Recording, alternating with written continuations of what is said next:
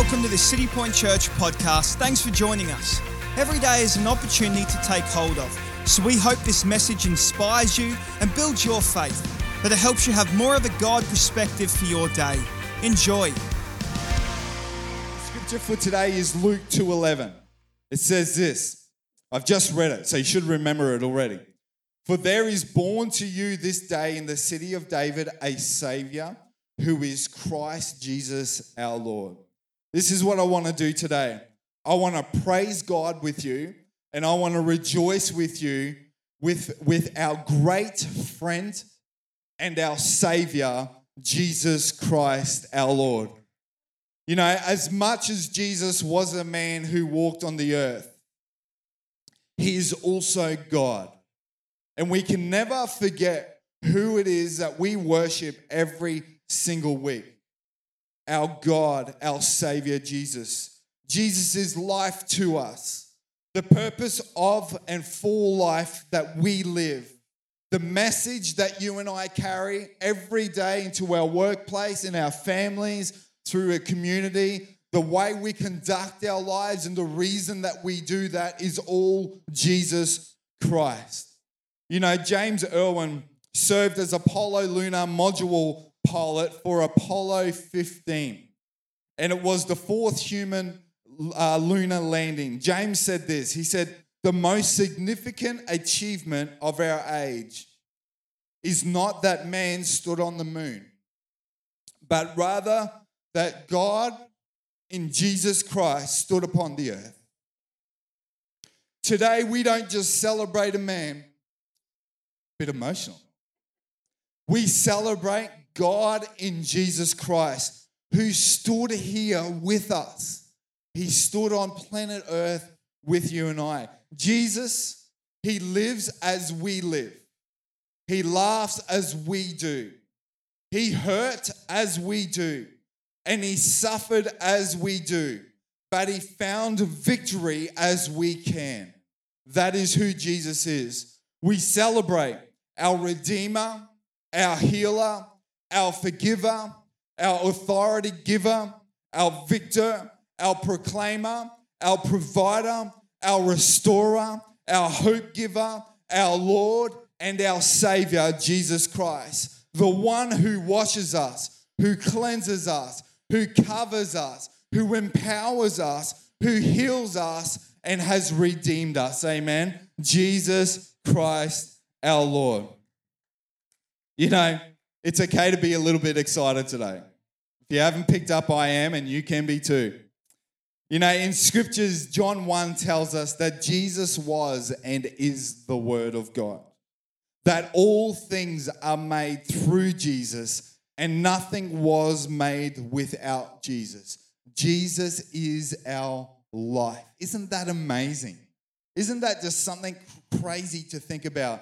Everything was made through Him. Everything was made for him. Everything was made by the purposes of our God in heaven.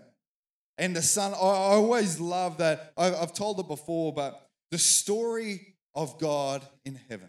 Would you like to hear the story of God in heaven? I know it and you don't. I get a special download on weekends. So, God was in heaven one day and they decided to create humanity. They were bored in heaven lots of angels around, and they were fantastic. But he wanted to build and form his prize. It's you and it's me. So they were in heaven one day. They said, How are we going to do this? Well, the only way you can do this, Father God, is if they have free will. Oh, why is that? Well, without free will, they won't really worship you. They'll just be robots. And we, we don't want that. They can make that. We'll give them the ability to, but we want love to be amongst this picture. So they said, okay, if we give them free will, then they most likely will choose sin. And they most likely will choose condemnation and to doubt themselves and to look badly and poorly at their lives and to not see everything that we have created for them. Well, well, then we need a, a redeemer. We need someone. And then Jesus goes, Oh, I can do that. And Father God goes, Are you like, this is really big. You're, you're to live as they live. You'll be able to identify with every form and type of suffering that they will walk through. you will be tempted with doubt as well. In fact, I sent Lucifer to the earth and he roams it, and he's going to tempt you like he tempts them, and they won't be strong enough to deal with that. Do you think you could do this, Jesus? And that he goes, Yeah, yeah. And then Father God goes, If you do this, you're going to have to be crucified for them and lay down. When you're on that cross, I'm to I'm to turn my back to you. And Jesus realized in that moment that he would no longer be in the glory and the majesty and the holiness of Father God. But he said he would do it for you and I. This is amazing, isn't it? And the Spirit said, Okay, okay, I'll do this. I'll, I'll stand with you, Jesus. I can't physically do that as you can, but I'm going to prepare humanity for you. I'm going to send John first, and he'll prepare the way naturally. But I'm going to be released. If you release me, I can go into the hearts and the spirits of every man and woman and child, and I'll prepare them for their Creator. And so they made this agreement. Jesus came and died, and he fulfilled what he did, all for you and I. The Spirit of God roams this world, the Bible says, and he looks for people to draw them back to the Father. Every heart that has the smallest gap, smallest bit of light in it, that's not hard beyond impossibility, that he looks for that. He looks for the light and he draws the light out of you and I and turns our hearts back to the Father. Today, we have every right. Today, we have every desire to say, Thank you, Jesus. To worship as the team just led us before, to bow our knee and to sing a song of victory for what our Savior has done for us. This is the life that Jesus came to live for you and I. Amen. Jesus is the grace of God that we can be close to Him, and He is the truth that you and I can be transformed by Him. John the Baptist said he had seen and can testify that Jesus is the Son of God. You know, I've often come across two questions that people ask. Number one is, why would God choose to come to earth? And the other one is, why would he choose to reveal himself to us as a human? These are great questions. So I want to read you a story today, and I'm definitely going to cry through this story. And it's called the Goose Story. There was a Scottish farmer who did not believe in the Christmas story. The idea that God would become a man was absurd. His wife however, was a Christian, and her husband would ridicule her, mocking her faith and her belief. It's all nonsense, he said. Why would God lower himself to become a human like us? It's such a ridiculous story. And then one snowy Sunday evening, when his wife and children were in church, the farmer relaxed at home. After they had left, the uh, weather deteriorated into a, bl- a blinding snowstorm. Then he heard a loud thump against the window, then another thump. He ventured outside to see what was happening, and there in the field he saw a large flock of geese. They had been migrating south, but had not, uh, but had become disorientated by the storm. They were standing on his, stranded on his farm, unable to fly or see their way. The farmer took compassion on them. He wanted to help them. He realized that his barn would give them shelter for the night. So he opened the barn doors and stood back, hoping that they would make their way in. But they didn't realize that it would shelter, it'd be shelter for them. So he tried to shoo the geese in but they ran in all directions as they do. Perplexed, he got some bread and made a trail to the barn door. But he still didn't, they still didn't catch on. Nothing he could do would get them into the warmth and the shelter of the barn. Feeling totally frustrated, he exclaimed, Why don't they just follow me? Can't they see?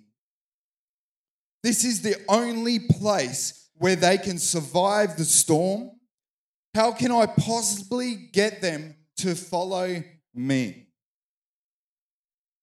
Then he thought for just a moment and he realized that they would not follow a human.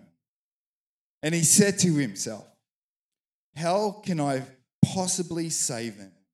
The only way would be for me to become a goose. If you know the story, does everyone know the ending? I cry because I know the ending. Do you want to hear the ending? If only I could become like one of them, then I could save them.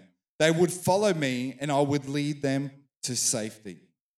It was at that moment that he stopped and he realized what he had just said. If only I could become like one of them, then I could save them. It was then that he understood God's heart towards mankind. See, this is why God in Christ came down to earth to lead us somewhere. See, the angel Gabriel told Mary that Jesus would be called Emmanuel, which translates to God with us. See, the only way that God could save you and I was to become like you and I so that He could lead us into safety. Just here and now, sure, but also in eternity. Eternity is real. It's, it's a place, it's a somewhere, it's a something waiting for you and I. And it's real, and God has a plan for you and I today. This is what we celebrate as a church today that God immersed himself in the chaos of this world so that you could know him and experience his love, and so that he could save you and I. In closing this morning, today we celebrate the birth of our Savior Jesus Christ, the Anointed One. He was and is God the Son. He came to earth. He walked a life as any of us walk. And he is victoriously, he has victoriously made a way so that we can now walk in victory also. This is what we are celebrating in finishing Hebrews 13 20 to 21. Now may the God of peace who brought us out, our Lord Jesus from the dead, that great shepherd of the sheep, through the blood of the everlasting covenant, make you complete in every good work to do his will, working in you what is well pleasing in his sight. Through Jesus Christ, to whom be glory and glory forever and ever. Amen. Amen. Do you receive that today in your life for you? Today we do celebrate Jesus, and Jesus makes the famous scripture of Matthew 6:10 possible for us. Jesus said these words. He said, "Your kingdom come, your will be done on earth as it is in heaven." Jesus lived that. And he has made it possible for his kingdom to come and his will to be done in your life as it already is planned in heaven. Amen. Amen. You know, I'm wondering today, you, you might be listening to this and you're just like, I, I thought I was coming to uh, just a nice Christmas service for the morning. And here I am exempling and, and showing you the, the reality of who Jesus Christ actually is. You know, a service in this church is never a religious service. A service in this church is always filled with passion, with compassion, with victory, and with love for Jesus Christ because He is the author and the finisher of our faith. And we know that life starts and finishes with Jesus. And if you have not given your heart to Jesus before, you aren't living life yet. There is a whole nother realm of life that you could be living. And the invitation is always open in the kingdom of God. The door is never closed. God never shuts the door and goes, ah, like that one, but I don't really like them. There's no such thing as a naughty list with God. He only sees you as a son and a daughter. That's all he sees. He sees you as righteousness and victorious, even though you may not he still sees that because he knows the seeds that he has placed in your life and he knows who it is that you can become if you would just give your everything, your all to him. See, Jesus isn't about subtraction, He's about multiplication. In other words, giving your heart to God isn't about rules and regulations that stop life being fun. You'll do that all on your own once you know Jesus. But He doesn't come in with all these rules and call it a Bible and you take it home and you start reading a real book. That's not what happens. See, you get a Bible because as you read it, life starts to dwell up inside of you, well up, and you start to feel victorious. You start to believe what you're reading. You start to understand what's going on in this world around you. I just want to say this I'm going to give people an opportunity this morning to give their hearts to Jesus. But I want to say this your best life is yet ahead. As, a, as someone who's never given their heart to God, your best life is yet ahead. As people in this place that have given their hearts to God, I want to say the same to you today. The more you surrender, you've got a, a few days left for this year that you can surrender a few things, but next year, as you surrender more and more, your best life is still ahead of you. That what you feel like in your Christian walk today is not it. Trust me, there is a never ending journey with Jesus. It's always from glory to glory, from victory to victory, with purpose and more purpose. It's never ending. The joy of the Lord is our strength. Amen. So if you're here this morning, you've never made this decision, I'm going to ask if every eye could just be closed. We're just going to respect the moment. I'm not going to embarrass anyone. We don't do that here.